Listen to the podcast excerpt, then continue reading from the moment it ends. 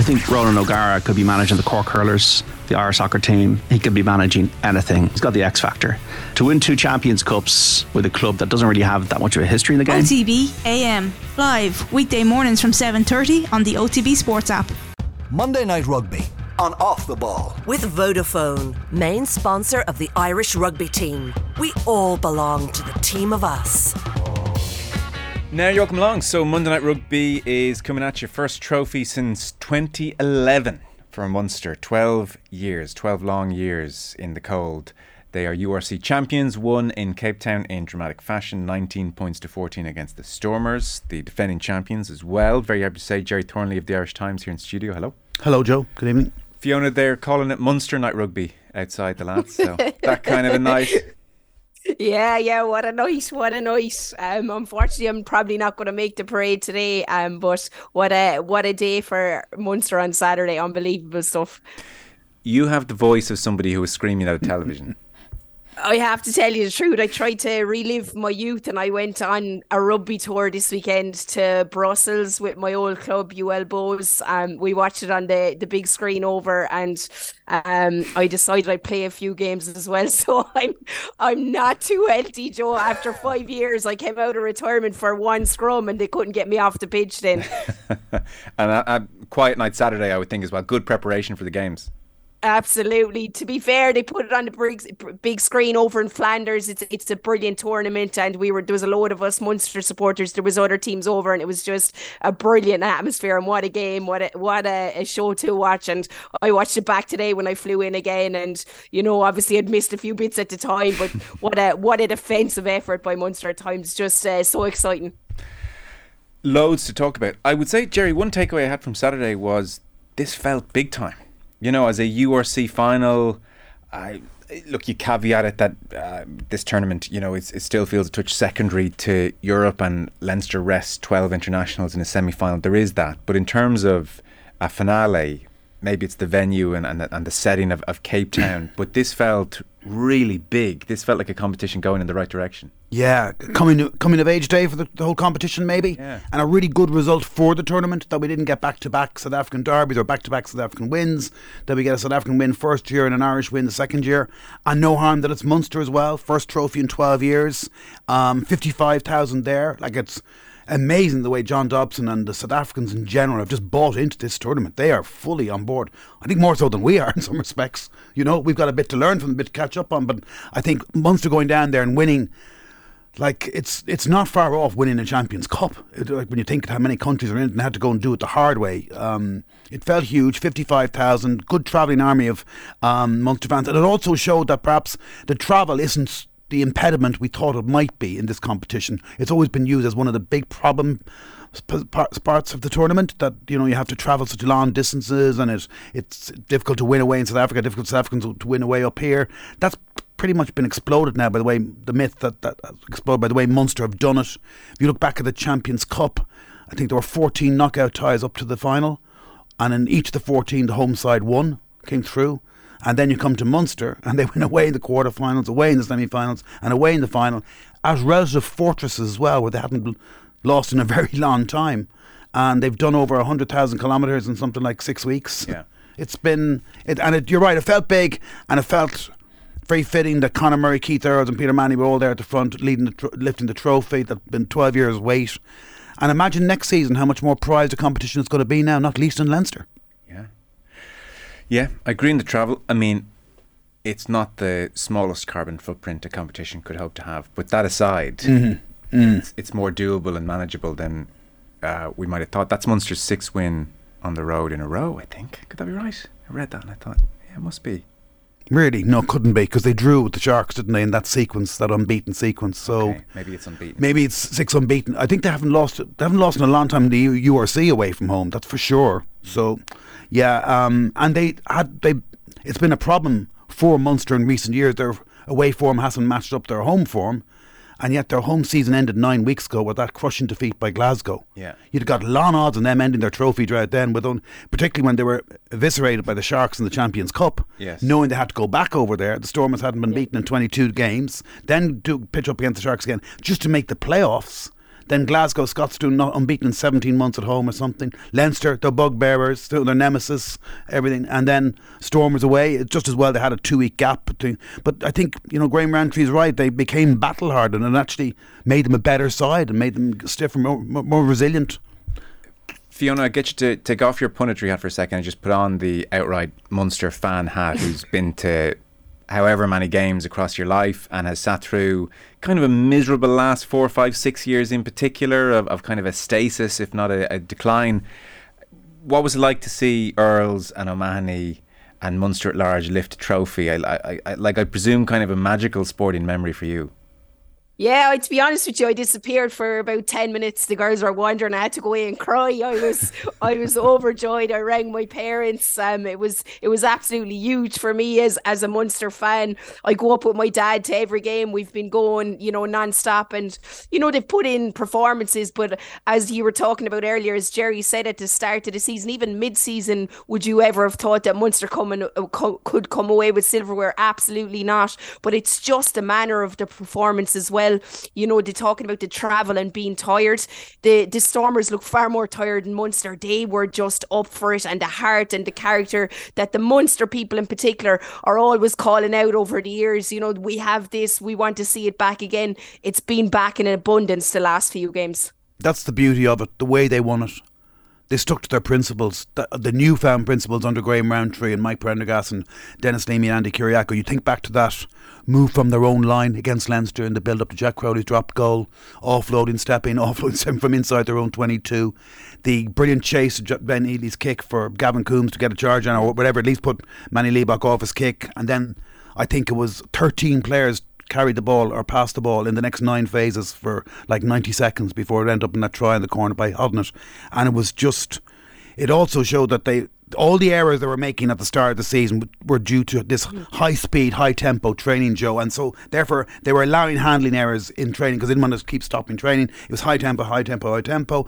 So there had to be some. There had to be some pain to be some gain, and now you see the fruits of their labour early in the season because it's also made them a fitter side. Like it's extraordinary they could have all this travel and play away from home and end up being the stronger finishing side in both of their last two Yeah. games, which Yeah. they did. So it, it it ticked all their boxes. Everything. Everything that Rowntree and Prendergast tried to implement on Leamy and Kyriacou has borne fruition. It's impossible to think they would have done this under the previous regime. Oh, impossible, Fiona.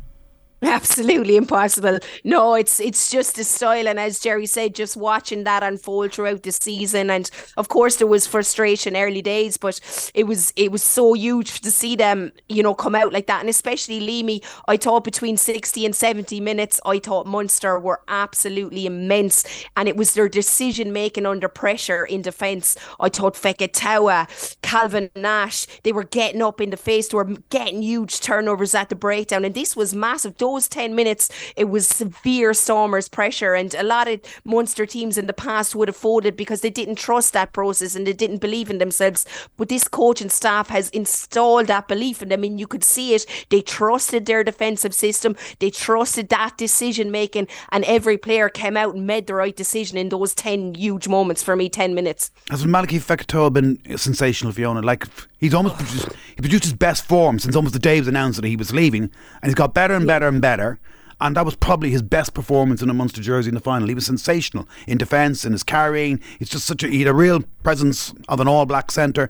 And Ben Healy as well has been very, very good in the knockout stages. They've been vindicated entirely in that selection. Many a player who's been leaving a club in other provinces, in other teams, would be more or less ostracised and wouldn't have Yeah. been involved in such a run in. Not only they were involved, they played an integral part, and you could see in the celebrations afterwards how much they Yeah. were a vibrant part of this. And in fairness to Rowntree and the coaches after, they singled the two of them out in the dressing room afterwards. Do you think, as an aside, and we'll get back to the game, do you think the RFU at any stage over the last number of weeks were on the phone to Rowntree saying, um, you see Joey Carbery and you see Ben Healy. You can flip that around, please, because what are you doing? Mm. Do you think that phone call was made and ignored? No, I don't think the phone call was made. These all these decisions were cast in stone. Ben Healy's on his way. You know, all No, uh, but, I- but I mean, you're you're you're, you're picking Healy mm-hmm. Mm-hmm. and you're ignoring Carbery. Oh, I see what you mean. this is very bad for Irish rugby. oh, I see So- what you mean. Yes, I sorry. I beg your pardon. Yeah, yeah. Excuse. Ostracise Healy and Yeah. give our guy Carbery some game time. Yeah. Do you think that I, I can't think that that communication didn't happen overtly or uh, even more subtly at some stage? Yeah, maybe to a degree, but like They were obviously told. I think. No. I, Yeah. Like there's a there's a 43, 44, 45 man training squad being announced for the World Cup tomorrow. Hmm. I'm surprised if Joey Carbery's in it. To be honest, you know, Jack Crowley's above him, Ross Byrne above him, possibly Ciarán Frawley's above him, maybe Harry Byrne above him. I don't know, but it doesn't look like Joey's face just fits at the moment, and it'll be next season before we see him getting a, a big opportunity again. So I, I don't wouldn't say there would be a huge amount of discussion on that. Round he would be his own man. They're going for silverware. It's knockout stages. Yeah. I, I see where you're coming from, but it just confirms that Joey Carbery, like poor lad, he's just he's just out of this picture And now. it confirms that Munster are just picking on form and, Yeah. and, and doing what they have to do to win. Um, it, it was, you know, it's, it's quite. So Fiona, you talk about the, the the start of the season where they lost five and seven and it was really bad, and, and, and Gerry explains how there was a focus on tempo and tempo, and there are going to be drop balls and there are going to be mistakes. Like to be fair to this coaching ticket, in the face of some very bad results and so some low moments this season, and plenty of criticism, not least in this studio, but like across the board, they have held their head, and Prendergast has stuck to a plan, and, and it's slowly but but surely come to fruition. Leamy, like there was a time where they conceded 130 points in three games, and, and Yeah. look where they are now. And then Rowntree, you know, I, there was something very telling at full time as the others were jumping around. He just put his hands to his face, like a moment of. Contemplation and wow, it's it's okay after all. I think we probably have only had hints about the pressure they would have felt as a very young coaching ticket. Oh, absolute huge pressure. You know, and you don't that doesn't come across in these press conferences. I don't think it comes across with Rowntree in general, you know. Um, but there would have been. I mean, they they talked about the fans and performance, and that's what they want to do. They want to bring back that Munster kind of ethos and have the Thomond Park full. And they didn't get a, a chance to do that with the run in the games because of obviously how the start of the season went. So they they've just you could see the relief in his head. I saw everyone jumping up, and he was there with his hands in, in his face, and he was there for quite a few seconds. It wasn't even, and everyone just left him, and you knew it was a pressure release moment. But I think they've just been outstanding, and you know, one of the huge things is they've hundred percent picked on form. I mean, when you come to games like this, you could easily say, "Look, let's get Zebo in there. We need a guy that's been around a long time." They've stuck with the players that have been in form. The likes of Killer couldn't even make the bench. You know, Joe, we talked about the the front row mm. reserves, but I have to say they came on and they absolutely locked out every scrum. They did not lose a scrum, and I thought they were exceptional around the park, especially front three. You know, they really got themselves. Niall Scannell is a guy who's been forgotten about because Barron has been so good, but he came on and ran some beautiful lines as well. So it's they trust their process and they've started to mix this youth. You're seeing Nash getting mixed in, Casey's coming on at the right times. We've obviously seen Crowley, and they've they've known throughout the season. I think that this was eventually going to come good, and it just peaked, I suppose, at the right time. But I, in talking to people at the start of the season, they firmly believed that it was going to click. That these players want to play at that high tempo pace, and they want to be involved, and they want to get better. And you could see it progressively getting better and better as it went on. Yes, because there's a temptation to point to the big moments of the South African game, for instance, we were both there, or, or different wins. I, Yeah. I, I don't think it's been a light bulb moment. I think it's been a steady accumulation of doing the right things in training over the season. And it's, well, the, the one interesting thing, Gerry, maybe, and you talk about how battle hardened they are. And like some people think the Irish players are too protected and that there's an argument they should be a bit more uh, battle hardened. But Munster, not by design, but got themselves into a position in the final third of this season where they were in so much trouble, they almost had to say, we don't really have room for manoeuvre here. Fellas, you're out this week and you're out next week and you're out the week after. And, and like they'll probably go off a cliff now and be pretty tired. But like Yeah. They, they did get into just that lovely rhythm Mm-hmm. of week on week on week, big game, big game, big game, travel, and they were just in it. Yeah, they didn't rotate the squad that heavily. There's been a lot of player, Munster players, contracted players who weren't that were, weren't involved at all really in the run into the season. You look at people like Dave Kilcoyne and Joey Carbery out there not getting involved at all. You would have thought that would have been very unlikely at the start of the season. That's proof that they went purely on form. Um, they yet within that they were forced to you know reshuffle their decks. Was it against uh, Leinster? They had four players who got the head knocks against four big players, Yes, true. four really big Yeah. players, and others came in.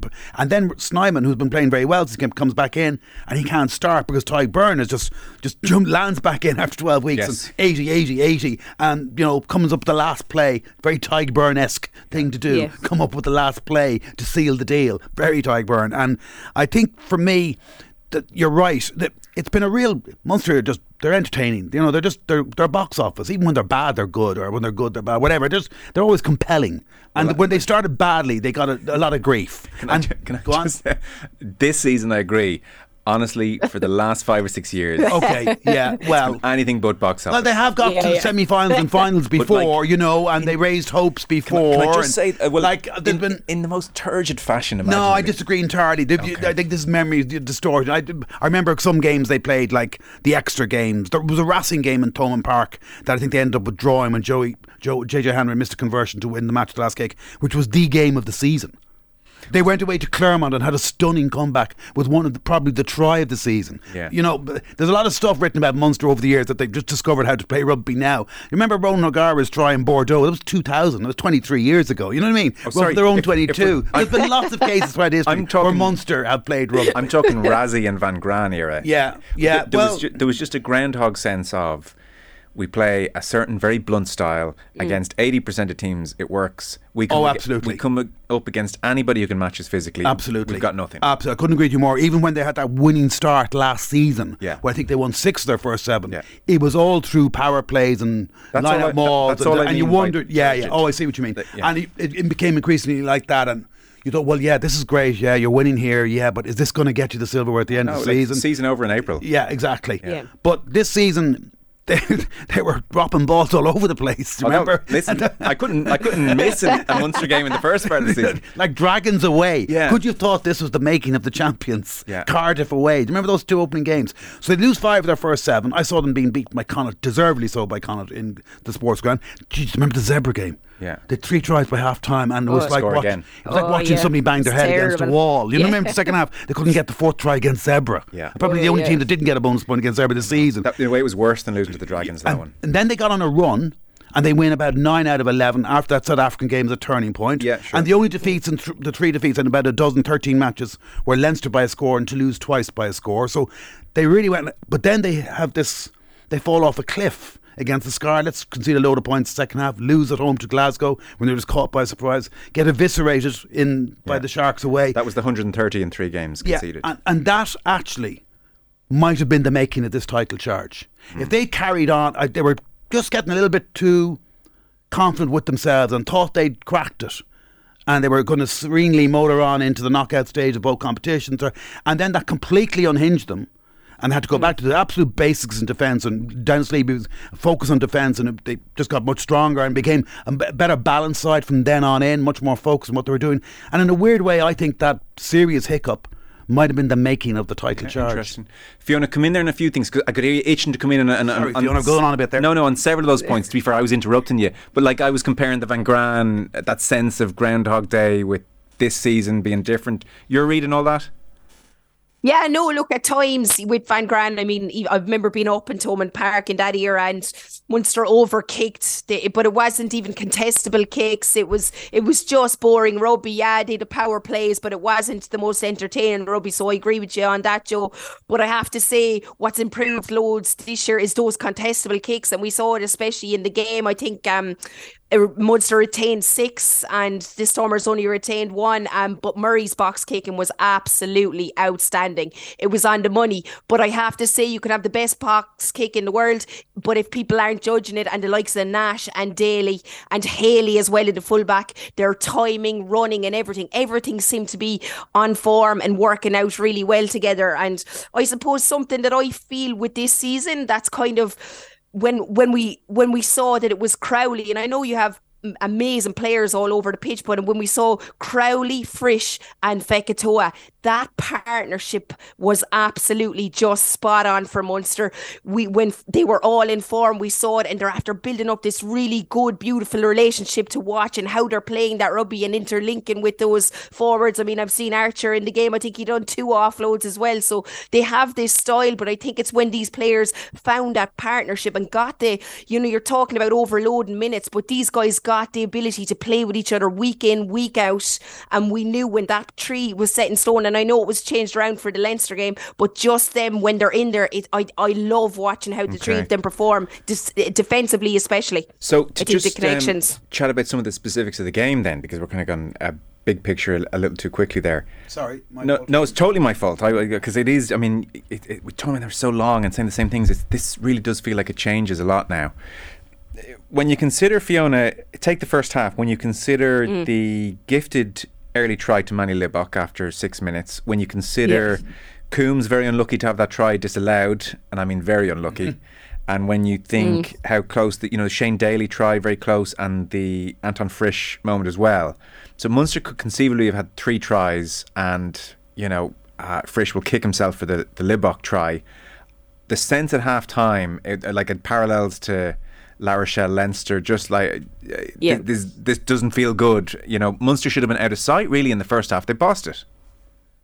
Yeah, absolutely busted possession wise. I think when I saw the stats at half time, I was I knew Munster had a lot of ball, but it was well up in the sixties and Stormers had only thirty odd percent. It, w- it was mad that they weren't ahead by more. But look, I suppose this Munster team and what we've talked about is is their defence at times. So yeah, you'd look at that, but I just felt like in the second half the Stormers were going to come back, but I felt that this team had the ability and the belief. And as that second half went on, and I said those ten minutes in particular between sixty and seventy minutes, I thought that was absolutely massive for this team and their hits, their their reading, and then the the ability to go and attack as well. You know, they could have they could have gone for you know being going down there, having looking at getting a drop ball to a drop goal to to draw the game, but you could see it was all they wanted to get that score. It was kicking to the corner and turnovers were huge for them. So I like I know you're talking like that, but tr- for some reason I don't know why, and I never feel like that throughout the whole second half. I really felt that this was Munster's game. I know the Stormers had come back and gotten ahead, but they were just playing and their connections and everything just seemed to look good, and they looked like they had that belief in them as well. Um, Gerry, as part of that first half, uh, Jack Crowley, and not to make everything about a World Cup, but even with a World Cup lens, if you take it that this is the biggest game of his career, and so he's under the most pressure he's probably ever been under, talk about being able to perform. I mean, it's a hostile environment as well. He was just pulling levers, uh, passing the ball so flat in the game line. I saw Peter O'Reilly had a great line yesterday. Passing under their Times. noses. I was just thinking of as you said. It's So great line. good. Yeah, Great line, like- Peter. Well done. It was so. As soon as I read that line of Yeah. he was passing under their It noses, was on the, it was on the money. I could just see, see what he was the doing. game. Yes. and to, like the bravery to operate in those tight Yeah. areas, Yeah. and then he makes the run, which results in the yellow card as well. He makes that break, Yes. and I mean he's he's just in a in a in a phase as well at the moment where even the kick for the Calvin Nash try, of course, it comes off because that's just where he is. Not to mention there's this general sense of assurance. Mm-hmm. Like he didn't look like a young out half playing the biggest game of his life. There, he looked like guys play around me. I'm gonna I'm gonna get us around the park. I mean.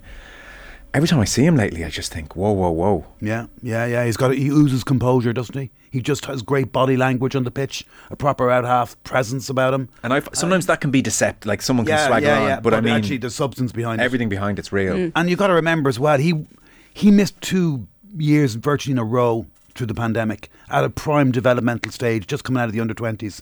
I'd say he probably didn't play a rugby match between about 19 and 21. I remember bumping into him once in a coffee place, it's Orange Gold and Sandy Mount. He was with a bunch of sevens lads, Irish sevens. They were just training Yeah. up in Dublin and chatting to him for a while. He hadn't played a match in about a year because there's no IAL, there was nothing. And so you think of how much that, that didn't help his growth as a player, because normally that's when you play a lot of matches and you really develop as a player. And of course, he's been second choice or third choice in the pecking order at Munster as well. So he's really had to bide his time.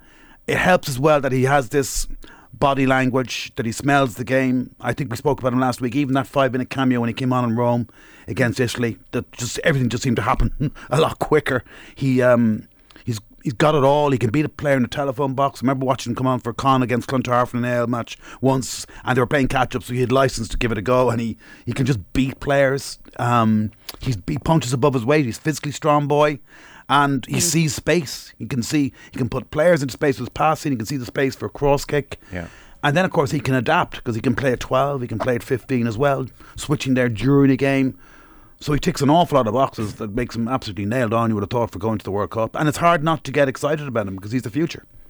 Yeah, I mean, from Sam Prendergast, I don't know how many others we've talked about the future. Uh, it seems every third week, Fiona, on this show, but uh, he could well be the future. This was seriously impressive under those circumstances. Yeah, definitely. Um, even I think it was there was probably six, seven minutes left, and I think up in the, the left hand corner of the pitch, he put in a massive scrambling tackle as well, coming across the line. So defensively, his hunt on the inside is really good, and I think that's Gerry has a spot on when you're saying about the ability to do to play twelve. I mean, for that Leinster game, he just shifted in there, and he was able to come back in at, at ten again. And we know his partnership with Healy, they're they're seamless. There hasn't been any change or drop in standards when either has come on the Page but he is just exactly plays it on the gain line can play deep, has a brilliant kicking game. And I think what he's got now is he's got this real confidence and this um, ability around him to put people into space. I mean, his double pump pass is is excellent. I mean, we see him do it and defenders still fall for it every time. You know, he has this lovely no look pass. And I think that's what's really good about him is that he he can vary his game up, but he can also like when he's in those big heated moment battles, that's when you see him really performing because a lot of people go into their shell. So it's huge. And I think um you're talking about that. I, I think I saw something there yesterday and it was like a, a succession picture, Joe. I actually thought of you, and it was Johnny in the front, and they had the heads of all the other tens around um, the, the country in the background, everyone standing behind him. I think World Rugby or something had it up. It was pretty good.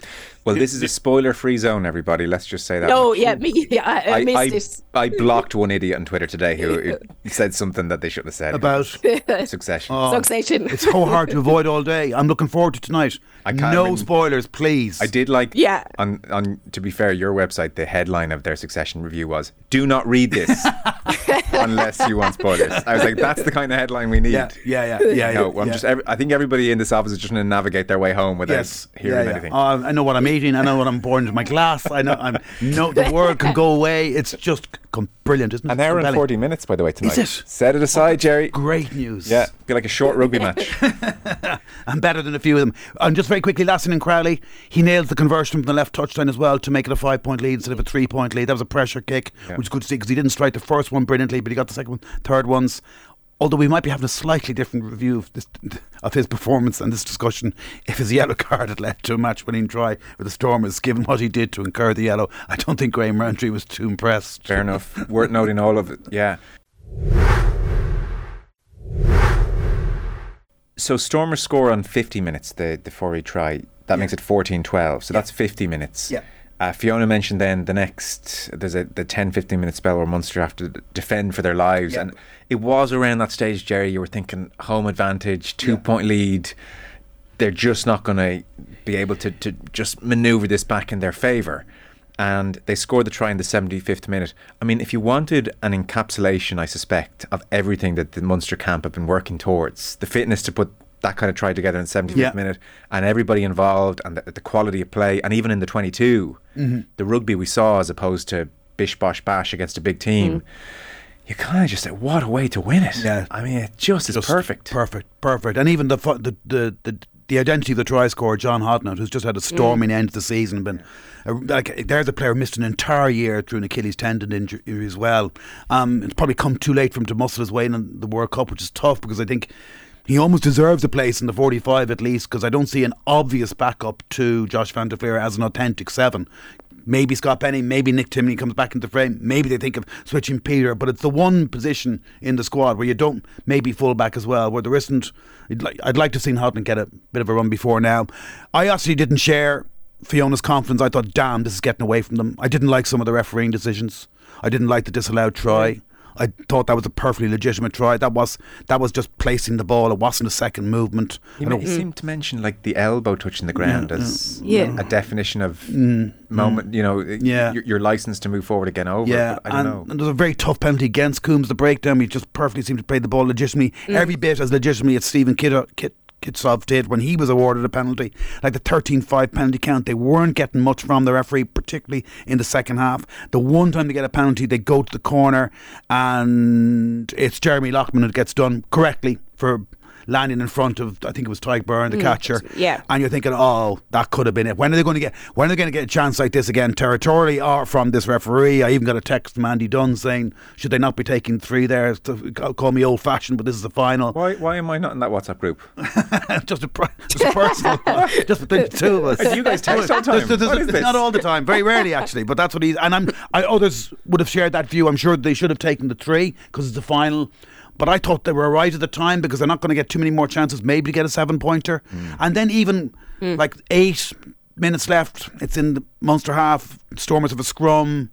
Um, and you're thinking, are they actually going to get a chance to get up? And you're watching it unfold. And there's been a few kicking duels, and they generally won the kicking duels. Fiona's so right. In a lot of their WhatsApp groups I'm in, all they do is give out about Conor Murray's box kicking. They were not giving out. There was nobody giving out about him fully enough on Saturday when they were all coming off, and they were far better than his counterparts. Box kicks, big factor in that territorial dominance, possession dominance in the first half, and then if there was one flaw, I thought, well, there's a couple of flaws in the Stormers. Their kick chase wasn't great, their kicking game wasn't great, and they constructed next to nothing in the first half. I thought there was an overconfidence and a swagger about them, and it manifested itself in many Mm. of the dummy from Ben Healy to get past him, and then whether he missed sliced or whatever. And there was just a little bit of a swagger and an overconfidence about them. They didn't do enough to really win it. And then by that, they invite Munster onto them. And it was just, a, sp- I mean, the two winning drives now, as I said it earlier, against Leinster and against Yeah. Stormers have been new Munster. Yes. It's just this is it. This is how we're going to play true to their principles, and it's come off. It's just the ideal way to win it. Just to really, and the whole journey to get there, all those away games in a row, the hundred thousand kilometres, like one to tell the gratitude, and it's great for business that they're back. Yeah, no, it good. sure is. They're good for Irish rugby. Fiona, I must say, I was, I was more in the Gerry camp watching it in the last 15 minutes. I thought it, it had gone away from them. So was your optimism based on like a blind loyalty or what were you seeing? a couple of points I'd say. No um look I just I just had that belief. You could see it in the squad. Um, I'd seen a couple of the guys in Limerick during the week. You could see that belief. And I suppose as a coach you know obviously you're looking at rugby ability and all that and it comes into game then it's different. But I just had a buzz about this game. I really felt that Munster were going to win it. And it would have Ken to especially when they scored that try you know a lot of teams they gave away two three silly penalties. I understand that. But I I constantly believed that they were not going to let him in. I thought the defence has been excellent. Their decision making has been brilliant. And just when the bench came on, I just had a feeling that it was one of those days and things were clicking for Munster. It was as simple as that. Um, I really, I suppose when you're watching something, you're looking at different areas of the game. But even with the maul, we know the Stormers have a, have a good maul. They couldn't get anything out of it. Munster, Kleyn in particular, um, done well to do that. And I thought, what a way to finish on the game. You saw Byrne getting in there, Kendall, and two of them getting in and holding up that ball. And there was no way that ball was coming out the back. The referee was spot on. Like it, they had taken it down themselves. I think it was just a belief, and every every little win defensively, I thought lifted them another bit. I, I could see them getting lifted and lifted, and I that's what I loved watching. You could see them roaring and shouting at one another, and it was brilliant. I think um, we should probably pause on Conor Murray, who you rightly mentioned, Gerry.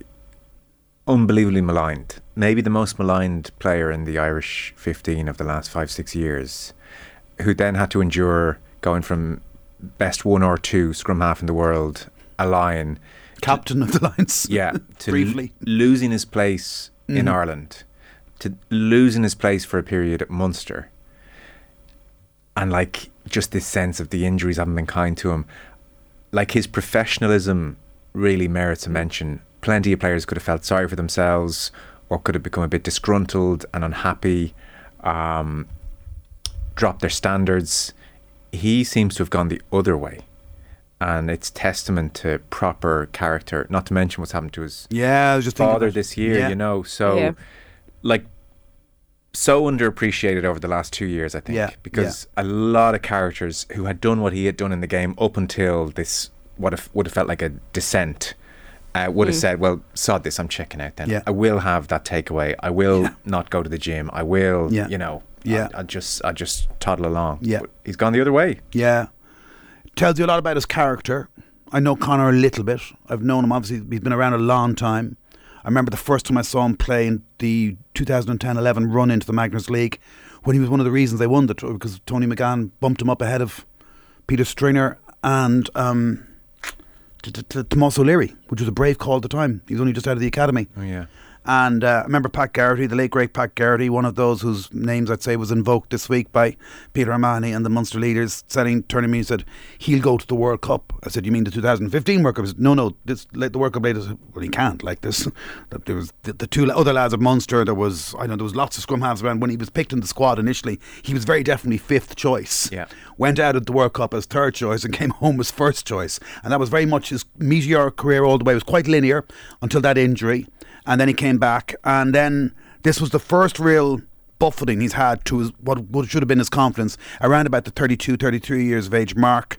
Whereas you say he was even left out by Munster for a Heineken Cup game against Toulouse behind Craig Casey and mm. Paddy Patterson, which was daft in my view. Oh, Others, like some of my colleagues, maintain that was just what he needed was the kick up the hole he needed, but I don't think it was. I just thought it was a bad choice. I would have liked to have seen his experience come on. I don't understand why he hasn't been appreciated, even when he's become number two to Jamison Gibson Park. And like Peter O'Mahony or Keith Earls when they've been just say no. This is a great squad. I'm part of. i am a finisher now. I'll do whatever it takes to help this team. That's the kind of loyalty that Andy Farrell instills. He is a very cool, composed character, Conor Murray very little ruffles him. He is very even tempered. Mm. I think that is part of why he has responded so well. And I remember game in Twickenham a few years back when Charlie Ewels got sent off in the second minute, but the English scrum got going. Yeah. The referee wasn't giving Ireland anything for the rest of the game. The game was still in the balance about 50 minutes going, oh my goodness me, Ireland have left a win here behind them against 14 men. And Conor Murray came on and just immediately changed the pattern of the game. Mm just little runners off the side. Just, just he just everybody calm down here. I know what we're going to do here, and it's so invaluable having an experienced player like that. Even if you had a, a Johnny Sexton off the bench in the World Cup quarter final, you'd be delighted to have a Johnny. It's the same for me with Conor Murray, and he just got pigeonholed for being a box kicker when there's so much more mm. to his game. Right, he may not be as quick as he was, but he he's what he if he's he's not as quick as he was, he knows so much more about the game. He's played over 100 tests. He's been on three Lions tours, played three Lions series. Ireland, Ireland hadn't had a scrum half on the Lions tour since 1980 before Conor Murray came along. Oof, who was it in 80? And just um, and with that as well, Colin Patterson and John Robbie, I think.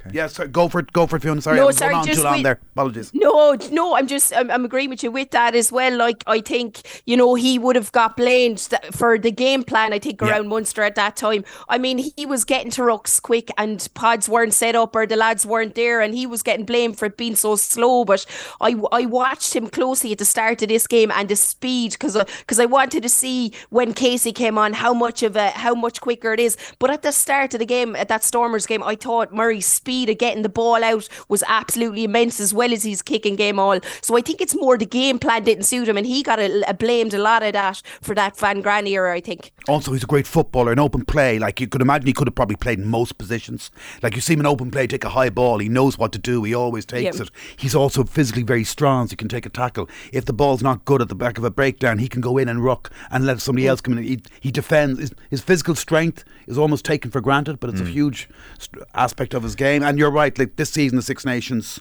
to come in at last, late notice for Jamison Gibson Park away in Wales and play as well as he did. Was it the French game when his dad had the cycling accident mm. as well? I mean, like it was just hats off to him. I admire him immensely. I think he's been a, Ireland's greatest ever scrum yeah, half. Yeah, fair play I, to him. I think his career, or this certainly this World Cup year, this this period of his career is going to end in a much nicer fashion than yeah. I, I, thought maybe a year ago. Um, we should touch on. I mean, O'Mahony, Fiona, and then like I saw Keith Earls at a school today with yep. the trophy. Uh, like he, th- I think he thought a few weeks ago the season was over, and it certainly. I mean, even in Dublin, that seemed like my God, he was in tears. So I can only yeah. imagine his emotion over the weekend and over the last couple of days. And then O'Mahony, I mean, no more than the the coaching ticket must have had their doubts uh, this year. I think those guys must have looked at each other in, in recent years and thought, God, are we letting down the badge or what? Like this is just grim. Our our our career is going to be just summed up in such grim terms. And this you know, you don't want to overstate it, but this does change it. Definitely. And you know what was kind of in both games, you could see the likes of O'Mahony, Murray, Earlsey, when the final whistle went, they were looking for each other. They knew mm. the pressure. Like they took a lot of that on their shoulders. And when the relief, when that whistle went, it was the pitchers, they were almost running towards each other at times. And it's just, it's huge for them. I'd say we don't understand or how much they've taken that on their shoulders everyone I've spoken to, like especially with the last few games, like Peter O'Mahony's speeches in the dressing room, he's using like he's getting these guys up for it. He's taking a lot of that stick, but he's well able to be able to to roil a team. And I've seen it in these, especially over in South Africa. He absolutely loves it. And the thing about these guys is, you know, Earlsey was injured. We didn't think, but he came on in that Leinster game. He he made a huge impact when he came on. He made a brilliant. Um, I think it was Libbok. He tracked across. I was wondering was he going to get burned on the outside. He was able to absolutely track across and make that tackle. So they know like that they might be not O'Mahony, but the likes of Earlsey might be winding down his career, but he just wants to throw his body on his line on the line for for this team, and he, it's huge for him, and it's huge for for Limerick City. I mean, Corpus Christi School, it's only down the road from where I grew up, and they're so proud of him, and they're constantly putting up posts, you know, like telling their kids he's one of the best role models out there. But other than that, he's he's rugby, everything about him, his attitude, it's it's just brilliant, and it's so good for him to be able to finish his career with another trophy. I think his wife put up a picture of him with the first trophy and him with the, the trophy the other day, kind of a split screen. Now he might he might have, he might have aged a tiny bit like myself, but it was just great to see because you you could see the smile on his face, and you know it's for him as an athlete and coming from Limerick, I think it's absolutely massive for the city as well. Yeah, and I, and I don't even, I don't even think rightly or wrongly, I don't think he even overly counts the first trophy because he doesn't feel like he was a big enough part of it to constitute. Who Earlsey? Yeah, Um, or maybe eleven he would. No, 11 he scored a try in the final. Sorry, you're of thinking 08. oh, you're thinking of 08. Yeah, 08 11, 11 scored a try in the final, which is amazing to think of. Um, and yeah, you make a good, interesting point, Joe, because when was an opportunity like that going to knock again, realistically, for all these guys?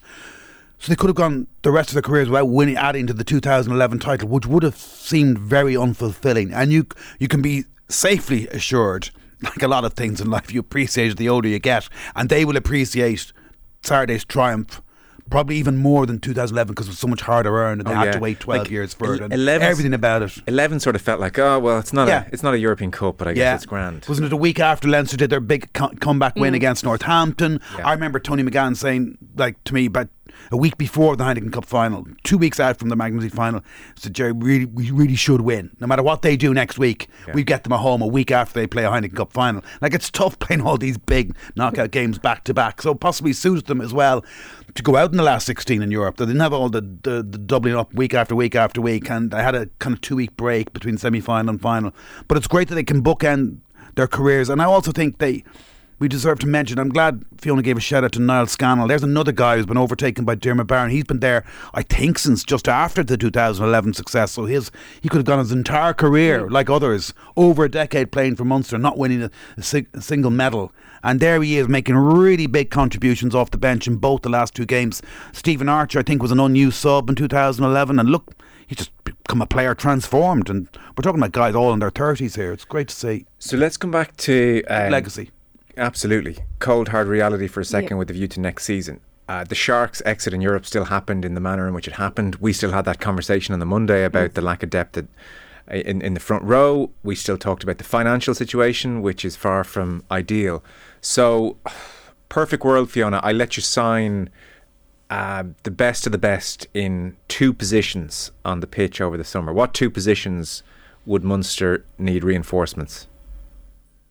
I think they probably. I know John Ryan's come back, but I definitely think tight Tighthead um is is is someone that I I'd love to see if we could get an established tighthead. I know there's not a lot out there and there's big money to be paid for them, but I, I definitely think that um I think Ulster getting Kitshoff is huge for them. It's going to be massive for them next season. Um I actually would have loved to I would have been looking at Hooker at the start of the season, but Barron's after blowing me away. I thought he was exceptional again. I've always known his tackle tech is brilliant. He chops, chops, chops, gives guys the ability to get over the ball, but I think his line out has improved as the season's gone on. So um I look, I know they've signed a few centres, but I, I, I probably would look at, at maybe getting another centre in there as well. Because I, obviously I don't know how they're going to shape inside or with Fekitoa going. I suppose um they've lost a few, and and I think if we could get a, a world class centre and a world class um tight head, we'd definitely be pushing on because we know Archer's performed and John Ryan coming back as well, and there there'll be big competition uh, next year in those scrum positions. You know, They've always had a, a marquee centre in any of their successful sides, like Trevor Halstead back in Halstead. 06, uh, Rua Tipoki in 2008. Now Malakai Fekitoa at this time. They've had, you know, Jean de Villiers and others. It, it's just always been a position for some reason that it suits Munster to acquire a really big name midfielder. And tight head agree on that. Yeah, probably. Yeah, I, a bit like Fiona, I would have thought Malcolm Marx would have been a great signing at the start of the season, like a hooker. But Barron has gone really well, and Scannell is there too. I think maybe a front row injection would be good. Um, they look pretty well stocked, second row, back row. Um, I think Joey come back and vibe with Crowley for ten. Um, yeah, Patterson's still there next year, isn't he? With Casey and Murray. Yeah. Yeah, maybe a midfielder in a front row. I'd probably agree. Actually, yeah, Hmm. yeah, yeah, yeah. Well, I suspect a damn set easier to attract people when you're saying URC champions. That's you a good point because, like, Munster rem- remain one of the outstanding brand names in global rugby. There was a stage when Adidas only supplied kit to two teams in the world: the All Blacks and Munster. Munster. Um, Munster attract games like against the Barbarians at the start of the season, against visiting touring sides. They are a big brand abroad because of their history and tradition, um, and they. This this adds to it. You know, you can't just live on on past deeds and on a name. Yeah. You need to succeed as well, and so it's really overdue, no doubt about it, but well timed in that respect too. It sure is. It sure is. So, listen, congrats to all. It's amazing um, and not something we saw coming. No. Just to mention, um, not too much to say about it, but it is pretty interesting. If you're already getting excited about next year's Six Nations, in France, they're moving the home games around. So, Ireland, France, it's the first game of the championship. I hadn't quite realised that. What a start to Six Nations 2024. Uh, repeat of a quarter final, perhaps. Or final. or final. Revenge for somebody. Grand Slam decider in the opening night. Yeah. Yeah. I know. It'll have that feel. That's the amazing thing. So, Ireland France will be at the Stade Velodrome in Marseille on the first Friday of the first uh, round one weekend of 2024. And then they're playing Italy in Lille and England in Lyon. So, every game bar one across Six Nations the last 22 years has been in Paris. Uh, I'm not sure, is the work happening at the stadium? Mm-hmm. There or is, yeah. Mm. Is that the reason? okay. So, it's not spreading the gospel. No, no, no. Um, by the way, I'm, I wasn't being c- smug about this being a Grand Slam decider. That was tongue in cheek. You know what I mean? Just in case somebody. Uh, thinks it- I think it's a Grand Slam deciding. okay, you go with it. do, you, do you not? well, it has been the last two years. That's what I meant by that. Yeah, I think it is. We'll watch the World Cup first. Yeah, I think so. Unless, like, I don't know, Ronan O'Gara's England or suddenly Steve Borthwick it blows up. my Is that where we're headed? Uh, if it's on Virgin Media, it's a Grand Slam decider. If it's on RTE, listen, lot, lot of road left in the tournament. Yeah. and you're not lying either, are no, you? I'm not. We're, we're pretty much uh, done. Gerry, thank you very much. Not at all, a the pleasure. Times. You get to go and like relax for a few weeks. which Well, is good.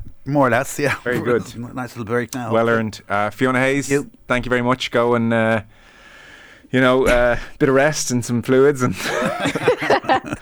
I will do. Cheers, All right. guys. Thanks, Emil. Monday Night Rugby and Off the Ball. Thanks to Vodafone, Ireland's most reliable mobile network and proud sponsor of the Irish rugby team.